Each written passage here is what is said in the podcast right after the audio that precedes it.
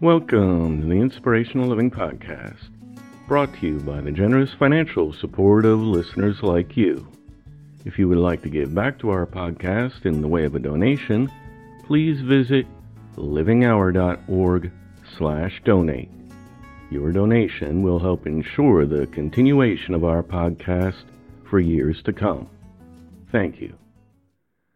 Today's reading was edited and adapted from Within You is the Power by Henry Thomas Hamblin, published in 1920.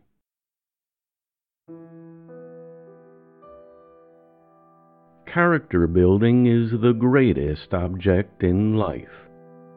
It has been said that character is the only thing we can take with us when we depart this life.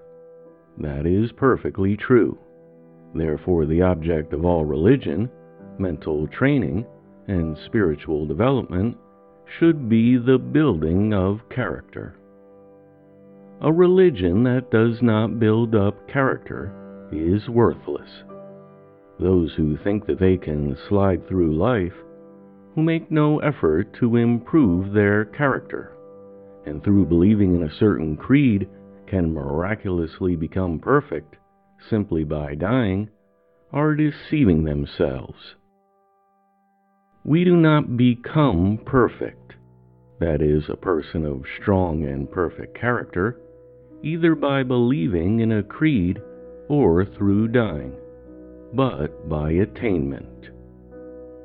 God helps those who help themselves, and those people who will not strive after better things cut themselves off from all the great and wonderful possibilities of spiritual attainment. Before, however, thinking about such lofty things as entering the path of attainment and modeling ourselves after the divine image, the average person may wish to know how to overcome those habits and weaknesses of character which are keeping you down in life, and possibly undermining your health. Most people are conscious of some wrong habits that ought to be overcome, and weaknesses of character which should be eradicated. Possibly they have fought against their habits or weaknesses for years, prayed until they are tired of praying, made innumerable attempts at turning over a new leaf, yet all in vain for they are as firmly struggling as ever. Many people give up the struggle and endeavor to lead a sort of Jekyll and Hyde existence, being outwardly a Christian or person of high character, but inwardly something quite different. Yet they find no satisfaction in this dual life, for they know that they are drifting towards an abyss. However, there is a way of escape that is open to all. The infinite Creator has provided us with powers that are apparently unlimited. Powers which can be used either to build up a life and character or to destroy them. These powers are those of the subconscious mind. The mind is a reservoir of unlimited, tireless forces and becomes, if we use it right, our best friend, or if we misuse it, our worst enemy.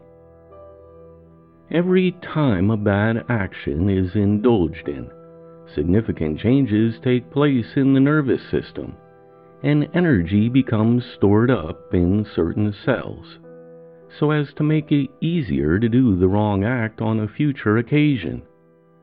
It is equally true that every time a good action is done, similar changes, but in a positive direction, take place that make the doing of the same action easier in the future. This explains the tremendous power of habit. Our body, brain, and nervous system become changed, either for the worse or the better, according to the type of action indulged in we do not yet fully realize what a wonderful adventure life is. We are entrusted with tremendous powers, and by their use or misuse, we can either destroy ourselves or build up our character in every possible direction. What a responsibility, yet what a wonderful opportunity! In order to find a way of escape from destructive habits and weaknesses of character, we must go deeper than actual deeds, for actions are effects of hidden causes. The cause of all action is thought. A thought is an action in the process of being born. It is true that we possess primitive desires and impulses, but these can be transmuted into noble actions and high achievement simply by directing our thoughts and attention to higher and better things. For instance, the powers of sex become transmuted into brain power if the thoughts and attention are completely transferred from sex to intellectual pursuits.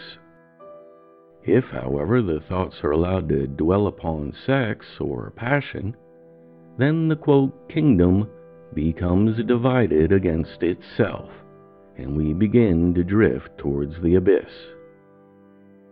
The strain of modern life is driving millions of people mad. Yet there are those who can work 15 or even 18 hours a day and thrive on it, although engaged in severely trying mental work. They've learned to transmute their lower powers into higher ones. This is not done by means of esoteric or occult practices but by setting our affections on greater things. In other words, to keep our thoughts and attention fixed upon higher and better aims, ambitions, and pursuits. It is impossible to overcome bad habits by fighting them, for the more we fight them, the stronger they become. The injunction to resist not evil is very applicable to habit. The way of escape is not by fighting evil or our destructive habits, but by concentrating upon building a good habit that shall cut the ground from under the feet of the bad one, or by turning our attention to higher and better things. Whatever we fix our attention upon, or whatever it is that we idealize, our subconscious mind endeavors to actualize and make real in our life. By fighting a habit, we direct subconscious attention to it, and this is fatal. If, however, we turn our whole attention to something entirely different, and which is higher and better, all the powers of the subconscious are directed towards the creation of the new object of attention. We see, therefore, that we do not have to overcome bad habits. If we did, our task would be hopeless, for the human will is helpless before the power of the subconscious mind. The subconscious powers can be led by the imagination, but they cannot be coerced by the will. The will must be used not to fight the habit, but in raising and directing the attention to something higher and better. By this means, a new habit is formed. The attention of the subconscious mind is taken away from the bad habit, and all its powers directed towards the creation of a new and better one. The subconscious does not care what the habit is. It is indifferent as to whether it is good or bad. It is just as willing to produce a good habit as a bad one. We, each of us, therefore, hold our fate in our own hands. We can, by controlling our thoughts and imagination, and by directing our attention to better things, focus all the powers of the subconscious on the building up of good habits. Or, on the other hand, we can, by allowing our thoughts and mental pictures to dwell upon undesirable things, and our attention to be directed to low or weak ideals, fall into undesirable habits. The power that produces the habit is the same in each case. It is the way in which this power is directed that is the vital and essential thing. It is very necessary to point out that constructive thinking and correct use of the imagination must be accompanied by corresponding right action. Many people make use of autosuggestion and expect it to destroy their bad habits and build up better ones, but it never will or can do so unaided.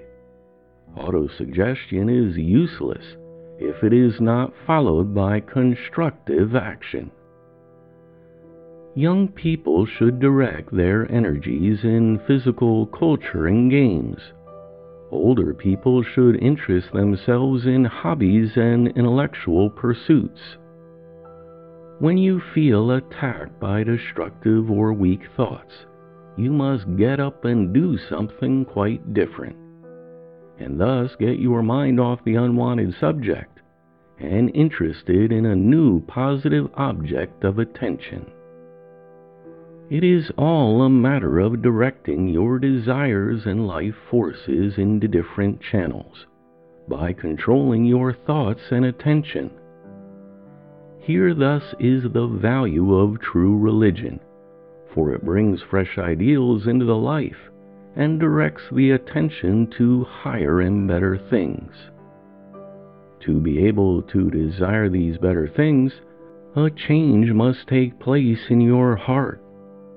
When, however, this change has taken place, the battle has only just begun, for each one of us has to work out our own salvation.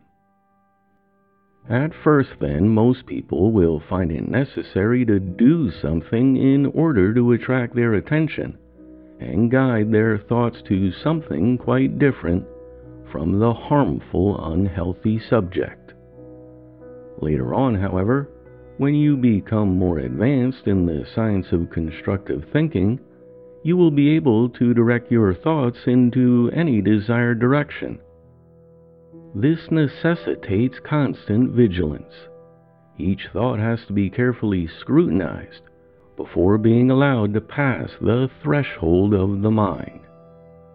By reversing every negative or unworthy or ignoble thought into its opposite, a change is wrought in the brain and nervous system. The cells formerly used for wrong thinking and for the production of wrong action go out of use as new cells are brought into use for the production of right action. This stage of development leads to one higher still when it becomes a settled habit to reverse bad thoughts into good ones and perform right actions instead of bad or weak ones. The power of the subconscious mind which at one time seems so destructive, produces positive actions more or less automatically.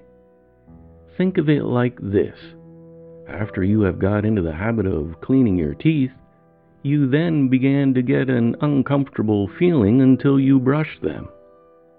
After you learned to wash yourself, you then felt uncomfortable if you didn't take a bath or shower. The same rule applies in the more important things and habits of life.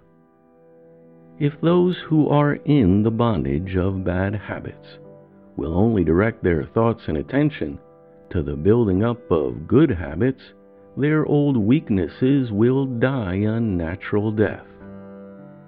However, it must not be thought that the victory over lifelong habits is easy. It may seem so at first, but sooner or later, temptation will come with added force, which may result in a sad fall. If this should happen, it is important not to pay too much attention to the incident. Instead, you should pick yourself up, make a mental note of the immediate cause of your downfall, and thus, benefiting by the experience, press on again towards freedom. It is helpful to realize that not only is the subconscious mind willing to be guided aright, if we will only persevere long enough until persevering itself becomes a habit, but that we also have behind us all the spiritual powers of God. The Creator has already seen to it that the odds are not overwhelmingly against us. Our difficulties are not insurmountable, even though they may appear to be so. We can always win through if we faint not. Heaven looks on with sympathetic interest and rejoices with you when you succeed and mourns with you when you fail. The struggle is a stiff one, for it is only by this that the spiritual seeker can become strong in character. But the victory can always be won. When the situation appears hopeless, remember that there is a way of escape somewhere, and that God, who is your freedom and guide, will reveal it to you if you faint not if you realize that the power of the infinite is on your side, and that you are bound to become a victor if you will only keep on, you will succeed. And then what joy will you find? For there is no happiness quite like that which comes to the individual who has fought the good fight and overcome habit and weaknesses of character.